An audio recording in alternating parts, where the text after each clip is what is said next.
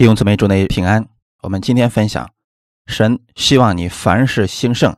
第二讲经文是在哥罗西书第一章十三到二十节。我们一起先来读一下圣经。他救了我们脱离黑暗的权势，把我们迁到他爱子的国里。我们在那爱子里得蒙救赎，罪国得以赦免。爱子是那不能看见之神的像，是首生的，在一切被造的以先。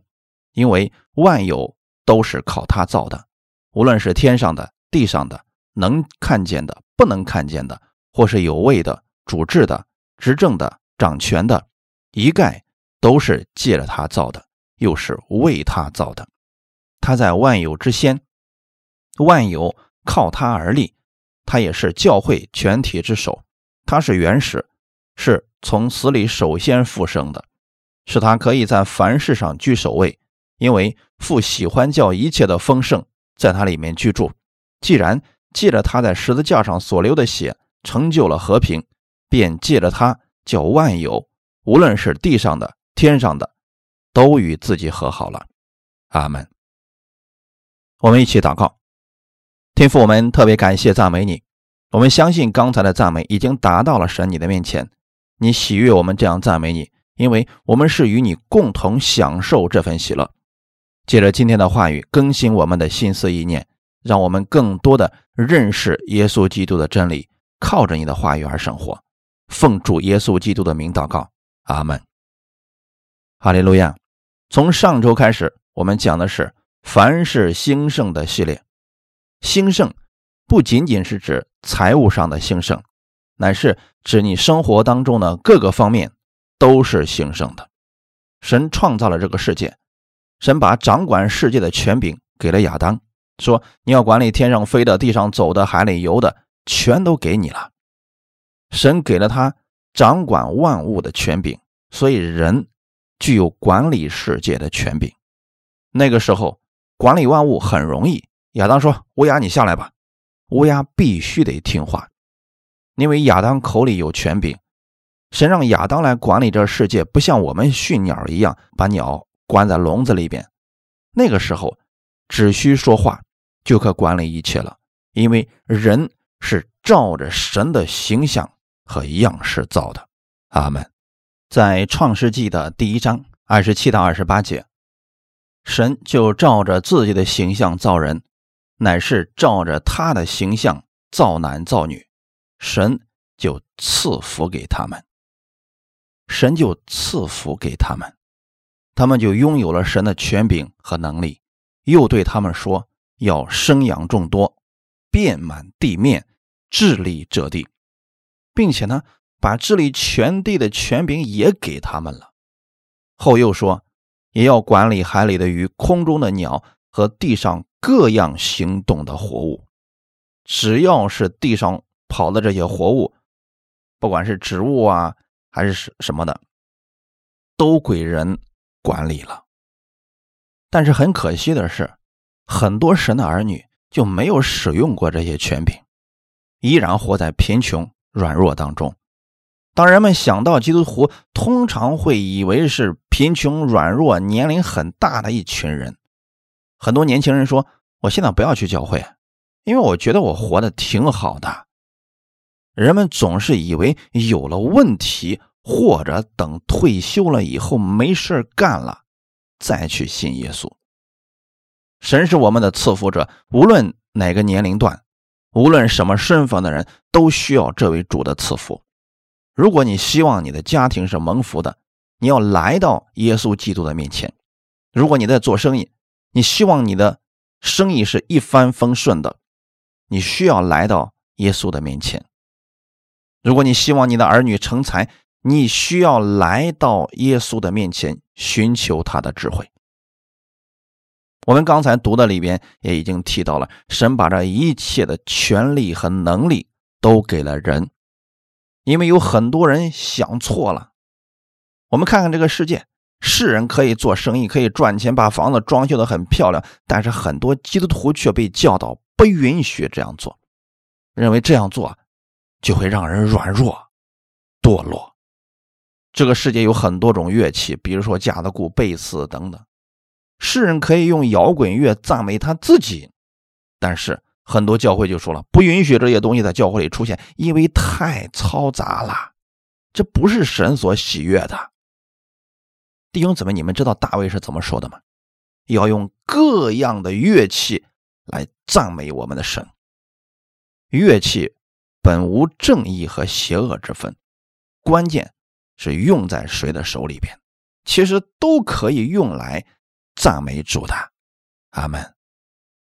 我刚信主的时候，当时我们教会的牧师就说了，电脑是个很邪恶的东西，网络是个很邪恶的东西，不要玩电脑，不要上网，因为里面充满了很多不好的东西。其实关键在于人心，不信主的人，他们在这方面运用的很好，那为什么神的儿女在这方面就不能用呢？因为信徒很多的观念都错了，导致了人们无法在凡事上兴盛。你看那些演唱会，那些粉丝们，他们可以大声的欢呼他们的偶像。可是你知道吗？到了教会，很多牧师这样讲：来到这里一定要安静，要安安静静的敬拜神。难道不能欢呼？跳跃的来赞美神吗？有人说声音太吵，圣灵会吓跑的。很多时候，因为人的观念错了，把神的兴盛拒绝了。许多人一边说主啊，你赐福给我，一边又说这个不可以做，那个不可以做。他们拒绝了神给他们的很多机会。魔鬼欺骗了一些人，让人觉得信耶稣很无聊，精神寄托而已。一群老太太唱着六音不全的歌，但基督是充满活力的。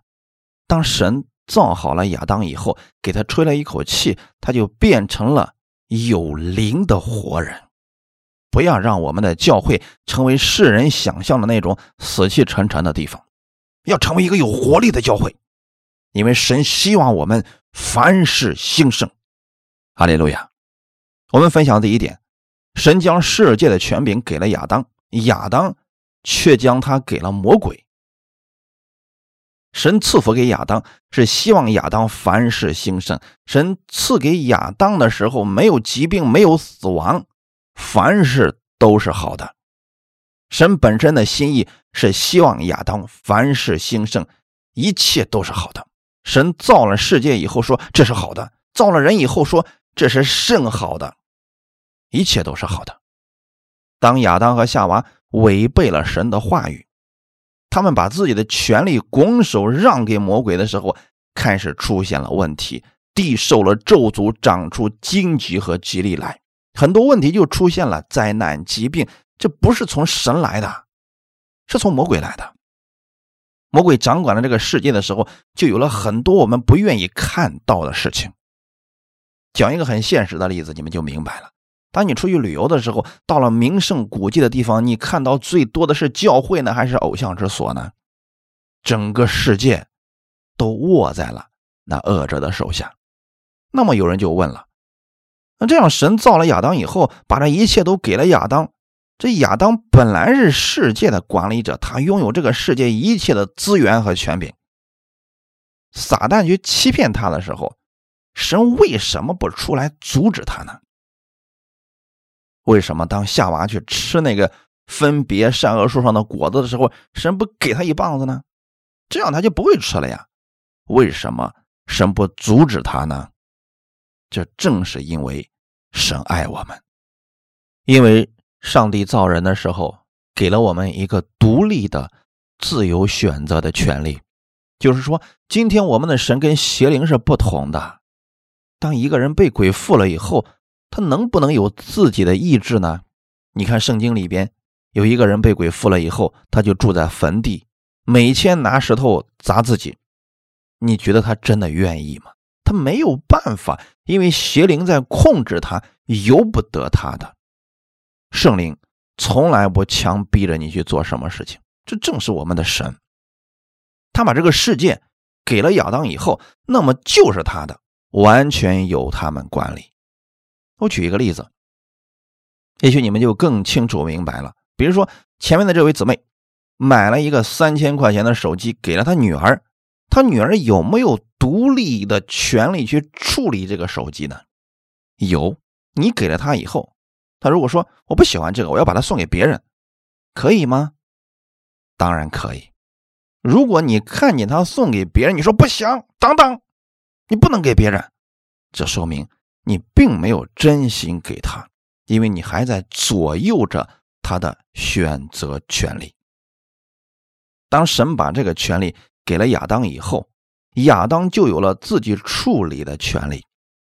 所以，当亚当愿意把这个给魔鬼的时候，神不能够出来干涉亚当的，因为神给了他自由的权利，他不强迫把自己的思想强行加给他，只是神告诉他：如果你选择了吃分别善恶树上果子的话，后果会是这个样子；那如果你选择吃生命树上果子的话，结果就是永生。你们读整本圣经会发现，神一直是这样来带领我们。神说：“我把生死祸福都摆在你们面前，但我愿意你们每一个人节选生命。”今天，耶稣基督也是一样的。耶稣说：“你们到我这里来，我就使你们得享安息。”但他从不强迫人必须到他那里来，就像我们今天的聚会一样。神说。不可以停止聚会。你们来到这里，你会领受他的恩典，你会得着信心的。他的话语会赐给我们信心。但耶稣没有说，如果你不聚会，你就受咒诅。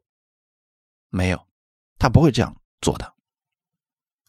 启示录的二十二章十七节说：“圣灵和心腹都说来，听见的人也该说来，口渴的人。”也当来，愿意的都可以白白取生命的水喝。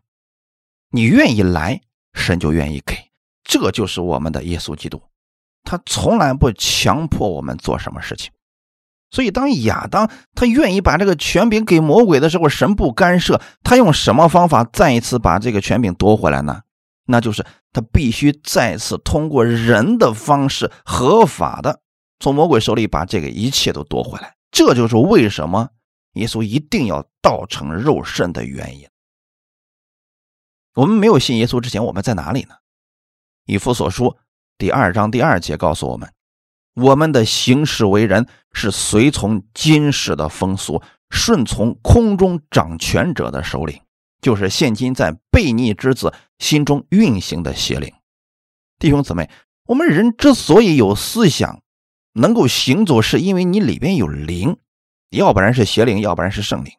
那么，当你不接受耶稣的时候，在你里边控制着人想法的，就是情欲式的，想的就是自己。你看这个世界上的人，人不信主会说“人不为己，天诛地灭”，他想的是他自己。但是，当人的心里有了圣灵以后，他发现这一切都是神所赐下来的，神让我们彼此相爱。因为神会供应我们的一切，我们完全没有必要靠自己而活，那样太累了。我们的主耶稣愿意供应我们所需要的一切，这就完全不一样了。你会活在安息、平安、喜乐当中。圣灵他告诉你神有多爱你，但是邪灵会告诉你一定要给自己多捞点儿，一定要为自己多做打算。这个世界靠不住，人人都靠不住。这都是人自己的选择。很多人现在都在这个邪灵的控制之下，因为亚当的悖逆，他把这个世界的权柄出卖给了撒旦。所以说，神今天要把它夺回来，就只能透过耶稣基督。那耶稣基督怎样把这个权利夺回来了呢？因为罪的公价就是死，所以一定要有人受到刑罚的。耶稣基督他为了我们的罪受了刑罚。为我们的罪承担了代价，他死了，三天后从死里复活了。当耶稣如此做的时候，他就使我们脱离了律法所带来的咒诅，让我们从律法里边出来了。当耶稣在十字架上为我们的罪付上代价的时候，我们的一切权柄借着耶稣基督合法的回来了。哈利路亚，感谢主。所以路加福音第四章里面记载了一件事情，就是说耶稣受试探的时候，到了旷野里，魔鬼对他说了一句话，说：“这一切的权柄、荣华，我都要给你。这原是交付我的，我愿意给谁就给谁。你若在我面前下拜，这都要归你。”魔鬼说的对不对呢？魔鬼有没有权利把一些权柄给世界上的人呢？他有没有这个权利呢？有，因为亚当把自己的权利给了魔鬼，魔鬼现在就有处理这个世界的权柄，但是他不会真的把一切权柄给耶稣的，因为他是说谎者。耶稣要用神的方式，彻底的把原来亚当失去的。夺回来，撒旦确实能够给人一些东西的，要不然这个世界上其他的宗教就没有人相信了。毕竟还是有一些魔鬼的能力的，比如说很多人拜过财神，也会得到一点好处的，但是魔鬼收取的更多，这不是恩典，也不是什么好处。弟兄姊妹，魔鬼能给人最多的是什么呢？他给人最多的。就是他从亚当手里所骗来的这个世界，他不可能给你超过这个世界的任何一样东西了。原来的时候，神是把这个世界和管理这个世界的权利给了亚当。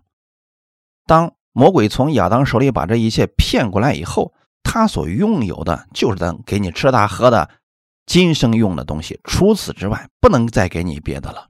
但是你知道，人招惹了魔鬼以后会有什么后果吗？他不会爱人，所以给人的一切都是为了控制人。这次人给他上了香下拜，等他把这个事情处理完以后，他会给你一个更严重的咒诅加在人的身上。如果人不听他的，这个咒诅会越来越重，直到人投降了向他下拜。这就是魔鬼。只有耶稣给我们的爱是无条件的。是白白赐下的恩典，神所赐给我们的是丰盛的生命的祝福，并不需要我们付上什么代价，只是愿意我们相信他，跟随他。神希望我们凡事兴盛，到底怎么样才能够兴盛呢？神把我们所需要的一切早都已经赐下来了，你不能整天抬头望天祷告，求神给你赐下你所需要的一切，而不去做任何事情。这是错误的。今天就有这样的一些基督徒，信了耶稣以后，什么都不想干，天天祷告。他们相信神能赐给他所需要的一切。有很多人在这方面信的都不太正确。有一个农村的人信耶稣，他就天天在家里面祷告，也不去种地。到秋天的时候啊，他地里的草长得都比别人家的旺。为什么没有粮食呢？为什么没有收成呢？他很有信心的呀，他也天天祷告呀，他也确实相信神一定会让他的地里长出粮食，可是没有一个都没有，哪里出了问题？实际上是他信错了。圣经上告诉我们，地要生出五谷，供应我们所需要的一切。圣经上给我们的祝福是五谷新酒和油，要成为你生命的供应。我们属灵里面的祝福确实要仰望耶稣基督。这一切地上的祝福确实是从属灵里边出来的，但是你别忘了一件事情：身体所需要的，就是要从这个地上产出来的。如果在这个世界上，基督徒都不去工作，都不去种粮食，会不会祷告出来粮食呢？不会的。我们这样讲是有圣经的原则的。耶稣基督在世上的时候，他有没有能力变出粮食来呢？有。但他有没有这样做过呢？没有。供应五饼二鱼的时候是一个特殊的情况，我们不可以把那个当做平时的生活。其实你知道吗？跟随耶稣的那些人，家里面有很多都是很贫穷的，但耶稣完全可以说：从此以后，我跟你说，你这个破房子现在消失，变成一个金碧辉煌的房子。耶稣有没有这个能力呢？有。但他有没有这么做过呢？没有。你们仔细读圣经会发现，耶稣常去马大和玛利亚的家里。但是马大和玛利亚其实是很穷的。圣经当中有几次提到说，过了晚饭以后，耶稣和他的门徒才去马大和玛利亚的家里。为什么要特别写这个事情呢？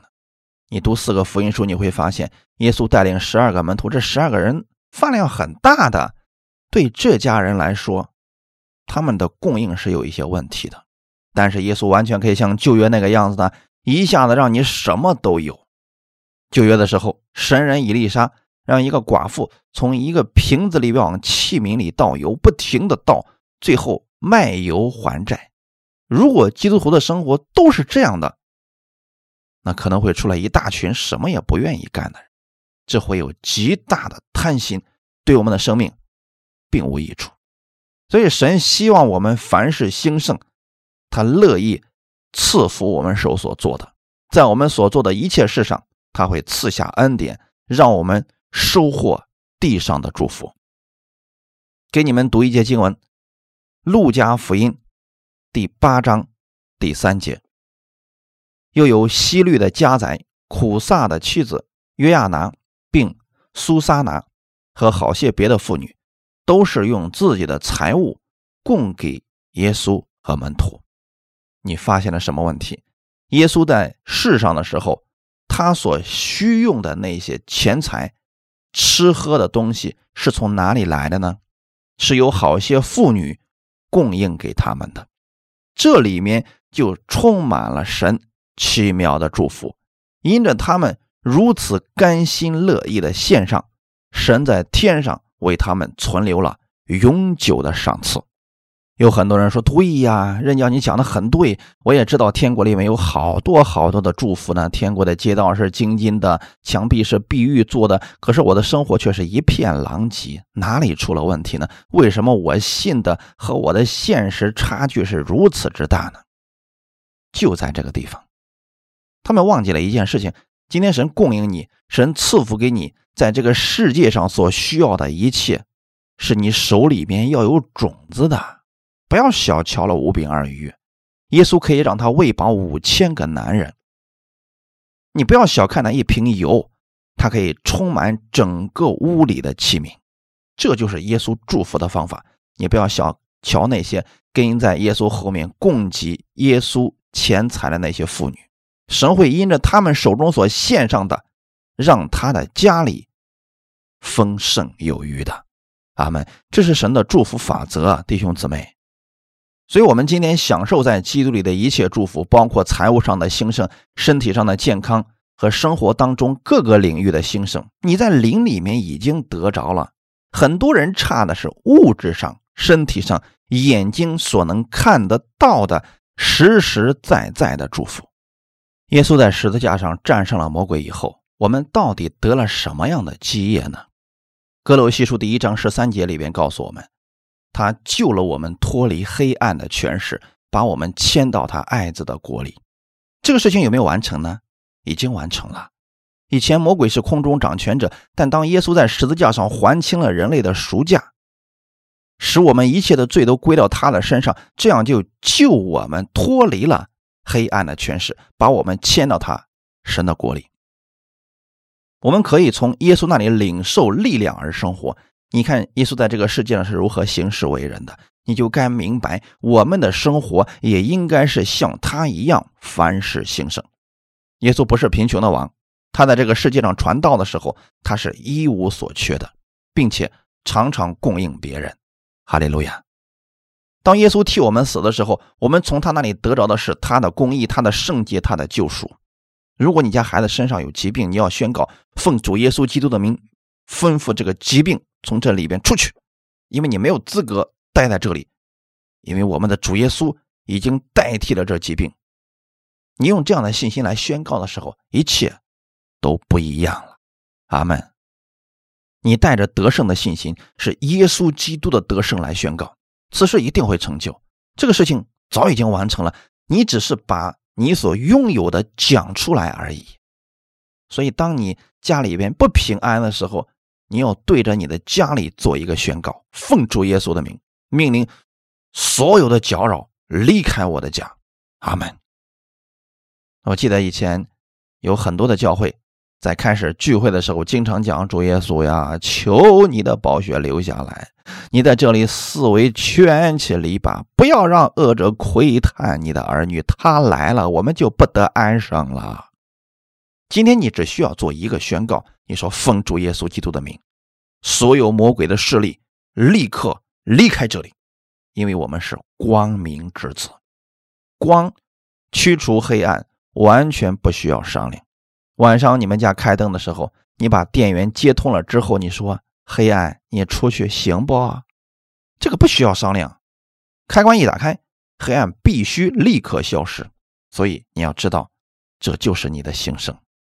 以前教会有个姊妹，因为她自己一个人在家里住，所以她很害怕，经常会梦到这个晚上有东西掐她的脖子或者压她，让她晚上喘不过气来。后来我们去她家做祷告的时候，我就告诉她：“你说，现在你要知道你真实的身份是什么？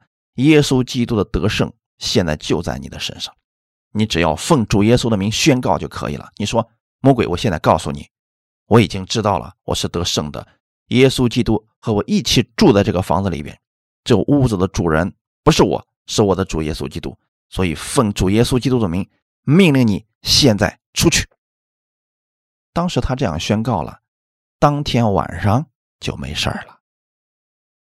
哥罗西书第二章十三到十五节：你们从前在过犯和未受割礼的肉体中死了，神赦免了你们一切的过犯，便叫你们与基督一同活过来，又涂抹了在律例上所写攻击我们、有碍于我们的字句，把它撤去，钉在十字架上，即将一切执政的、掌权的掳来，明显给众人看。就仗着十字架夸胜，这句话到底是什么意思呢？今天魔鬼还在欺骗人，说神不喜欢你，神会降下疾病给你。你要如此宣告：耶稣已经担当了我的咒诅，担当了我一切的过犯，我可以靠着十字架跨胜。同时，也要告诉魔鬼，你在十字架面前是个失败者。我们的主耶稣甘心为我舍命，这就是他得胜的证据，也是你失败的证据。所以你不是去跟魔鬼征战，你是不断的宣告他有多么失败。你不要让魔鬼整天宣告你有多么失败，因为当你的目光在十字架上的时候，你就知道基督的得胜就是你的得胜。阿门。有人说我也知道我得胜了，我也知道很多年前耶稣已经得胜，我心里已经得胜了，但是我生活没法得胜，我身体上有疾病，我的家庭关系没法改善，到底哪里出了问题呢？是不是神不爱我了呢？不是的，神不是根据你行为的好坏才爱你，因着你相信耶稣基督，他会爱你到底。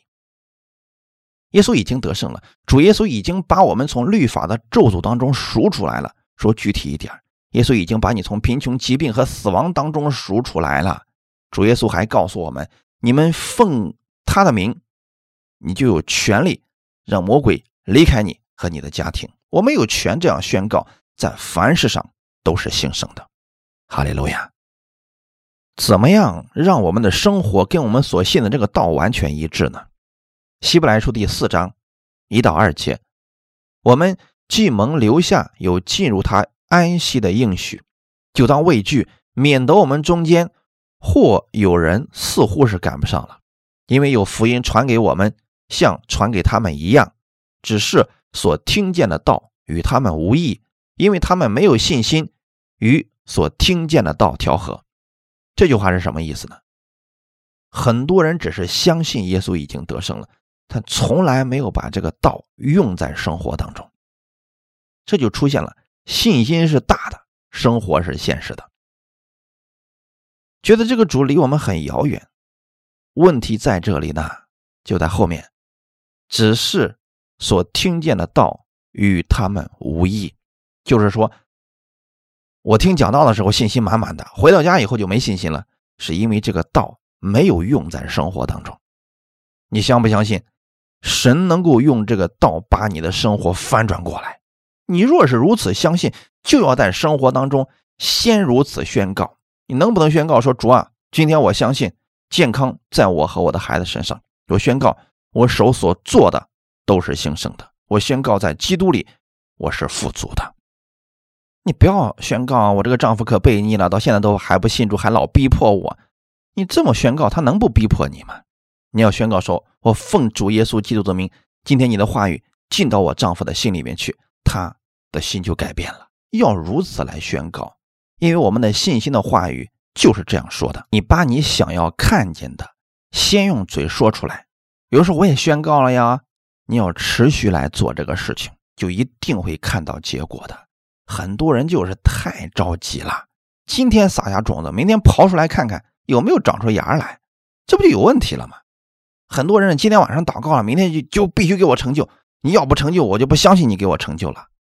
太着急了，就算是农村种地的，也不会今天撒下种子，明天就长出果实来的，对吧？这些要有一个过程的。刚才我们一直在讲，神今天不会凭空变出面来，他要用你手中所献上的赐福给你。以前我们举过这个例子。以撒在饥荒之年，凭着信心撒种，那一年他有百倍的收成。以撒撒下种子以后，他是期待明天就有一百倍吗？他有一个漫长的夏季的等待过程。咱们经过这个过程之后，百倍的收成他就看见了。实际上，当他撒下种子以后，这一百倍的收成正在酝酿当中，这是神正在做工。这就是弟兄姊妹，我们需要等候的时候。当你祷告以后，你要相信神已经在祝福我了。有一天我会看到一百倍的收成，实际上是跟前面那个宣告有直接的关系的。我们来分享第二点：耶稣已经将世界的权柄夺回来了。神希望你凡事兴盛。约翰一书第四章第四节告诉我们：小子们呐，你们是属神的。并且胜了他们，因为那在你们里面的比那在世界上的更大。弟兄姊妹，在世界上的是谁？这里指的是魔鬼。魔鬼虽然是这个世界的掌权者，但你知道吗？在你们里面的比那在世界上的更大。你是属神的人，你里边的那一位已经胜过了这个世界，胜过世界的什么呢？就是魔鬼和邪灵一切的作为。可能有人说。如果我已经胜过了，为什么我还常常失败呢？为什么我我们还在糟糕的环境之下？为什么我的情况还没有改善呢？为什么我还如此的贫穷呢？因为很多人信错了，只是宣告，并没有把所信的调和到生活中，没行出来。注意啊，这里并没有说你们要胜过他，是耶稣基督是已经胜过了魔鬼，这是过去已经完成的事情。不是我们今天努力的去战胜它，是使用基督的得胜。这句话是一个过去式，并且在你们心里的是现在，直到以后，他永远都会比那在世界上的大。阿门。圣灵现在住在我们的里面，我们是基督的身体。为什么基督徒仍然在捆绑之下、失败之中呢？因为很多人信错了，他不相信自己已经得胜了。仍然努力的去跟魔鬼征战，你越努力越失败，因为我们靠自己根本没有办法战胜魔鬼的。你要做的就是竭力的进入到安息当中，而绝对不是努力的去战胜魔鬼。你要竭力的相信耶稣的话语是真的，这才是我们需要努力相信的。要每一天都在基督的安息当中生活。这样你就会看到基督的话语成就在你的生活当中。有人说：“我想在财务上兴盛，我到底该怎么做呢？”我也祷告了呀，为什么现在还没有成就呢？似乎没有什么进展呀。刚才我们前面已经提到了，你需要种下种子，到了时候就有收成。你种下一粒麦子，到收成的时候还是一粒吗？是不是是三十倍、六十倍、一百倍的？这个祝福已经变了，就在你种下去的时候，神已经开始做工了。如果你信心再大，你不种有没有收的呢？没有的。如果想在财务上兴盛，建议先从十分之一奉献开始，凭着信心献上，你会看到结果的。这路加福音的第六章三十八节是怎么说的呢？你今天想在财务上兴盛，就要按照这个方式、这个原则来做的。除了祷告。还需要去行的。你们要给人，就必有给你们的，并且用十足的升斗，连摇带按，上尖下流的倒在你们怀里，因为你们用什么量器量给人，也必用什么量器量给你们。这里面说到你要给别人，然后谁给你们呢？神给你们。神给我们的时候是什么方式呢？十足的升斗，是十个升斗吗？不是，是按照你所能想得到的那个方式倒在你的怀里。神的方式就像旧约里我们所讲过的那样，那个妇人拿一瓶油倒在那个器皿里，你预备了多少器皿，他就给你倒满多少器皿，这就叫做十足的升斗，而且。神给你的是连摇带按，意思是绝对让你恩典满满、丰盛有余、无处可容。阿门。有很多妇女在后面服侍耶稣，给门徒们供应钱财、供应食物。神就借着这一种方式，让那些人的家里边临到丰盛的祝福。很多人只是信，只是听，从来就没有做过。所以生活当中没有太大的改变，现在你知道了，你要如此来行，你必会看到这个祝福临到你的身上。使徒行传第二十章三十四到三十五节，保罗这个人也是经常供应给别人的。我这两只手常供给我和同人的需用，这是你们自己知道的。我凡事给你们做榜样。叫你们知道，应当这样劳苦，扶助软弱的人，又当纪念主耶稣的话，说施比受更为有福。很多人很喜欢最后这一句话语，却忘了把前面的话连起来。施比受更为有福是什么意思呢？保罗要表达的是，保罗自己不工作，他是个全职服侍的传道人。但是保罗却常常帮助别人，供应别人。那么他的钱财是从哪里来的呢？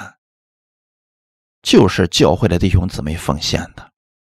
所以他说：“你们要纪念我这样的做法，也要这样来做，扶助软弱的。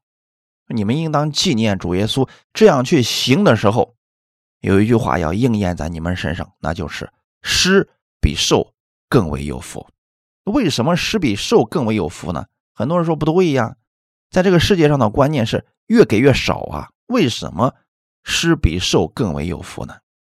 应该是受的人更有福才对呀。世人的观念确实是这样的。如果你穷的连什么都没有了，你拿什么给别人呢？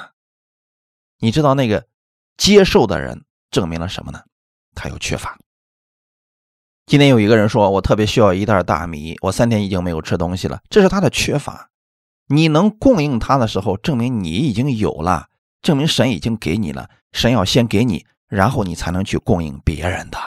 这就是施比受更为有福的原因，就在这里。我们只是一个管道，神给我们，我们再给别人。弟兄姊妹，我们正在做这样的事情。我每天在神面前祷告，预备奖章，从神那里领受祝福给你们，然后你们用这个话去行，祝福就临到你们身上，然后你们再去给别人，这就形成了一个非常良好的祝福的管道。可是我们中间有很多人把这个管道堵住了，自己吃吃吃，吃完了就没有了。我们要向圣经的话语去靠齐，把这个道与我们的生活融合起来。你就必会看到神的祝福在你的身上。在哥林多后书九章六到十三节，第六节说：“少种的少收，多种的多收。”这话是真的。为什么神在后面加上这么一句话呢？“多种的多收，少少种的少收。”这话是真的。其实不用说也是真的呀。为什么神还要这样讲呢？神是想告诉你，一定要相信。你一定要相信这是真的。多种的多收，少种少收，这话是什么意思呢？这段话不要理解错了。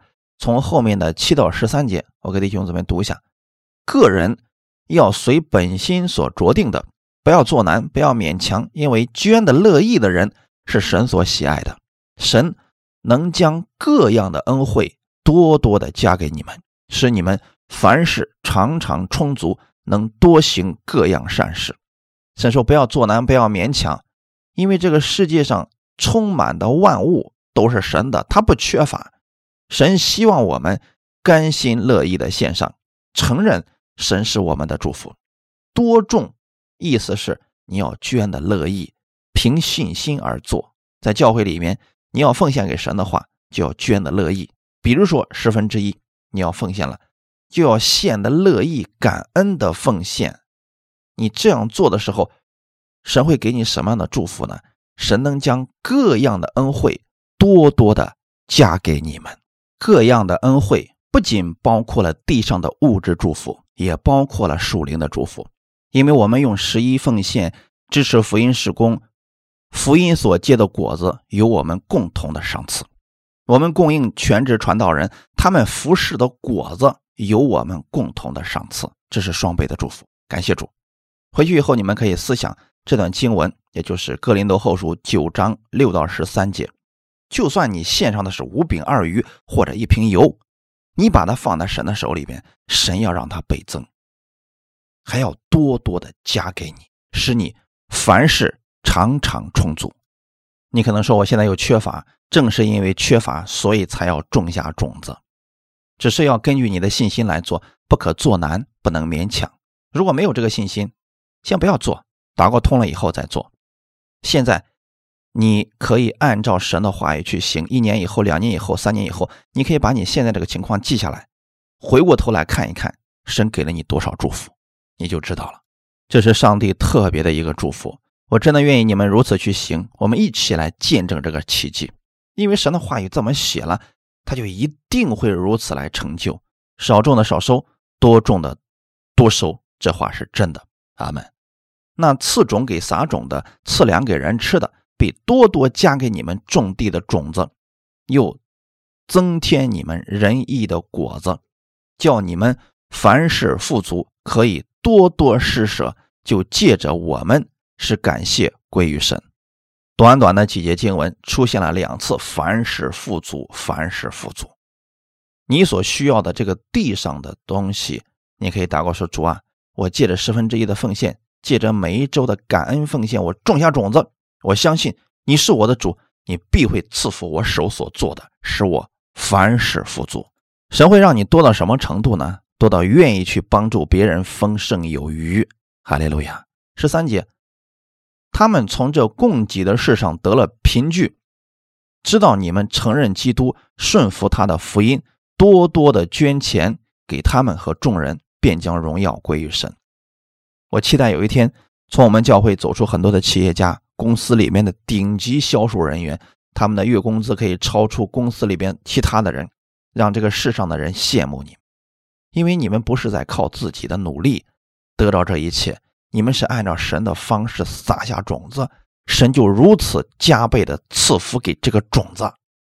我期待在你们的身上都有这样的见证，我们教会里面已经有这样的见证了。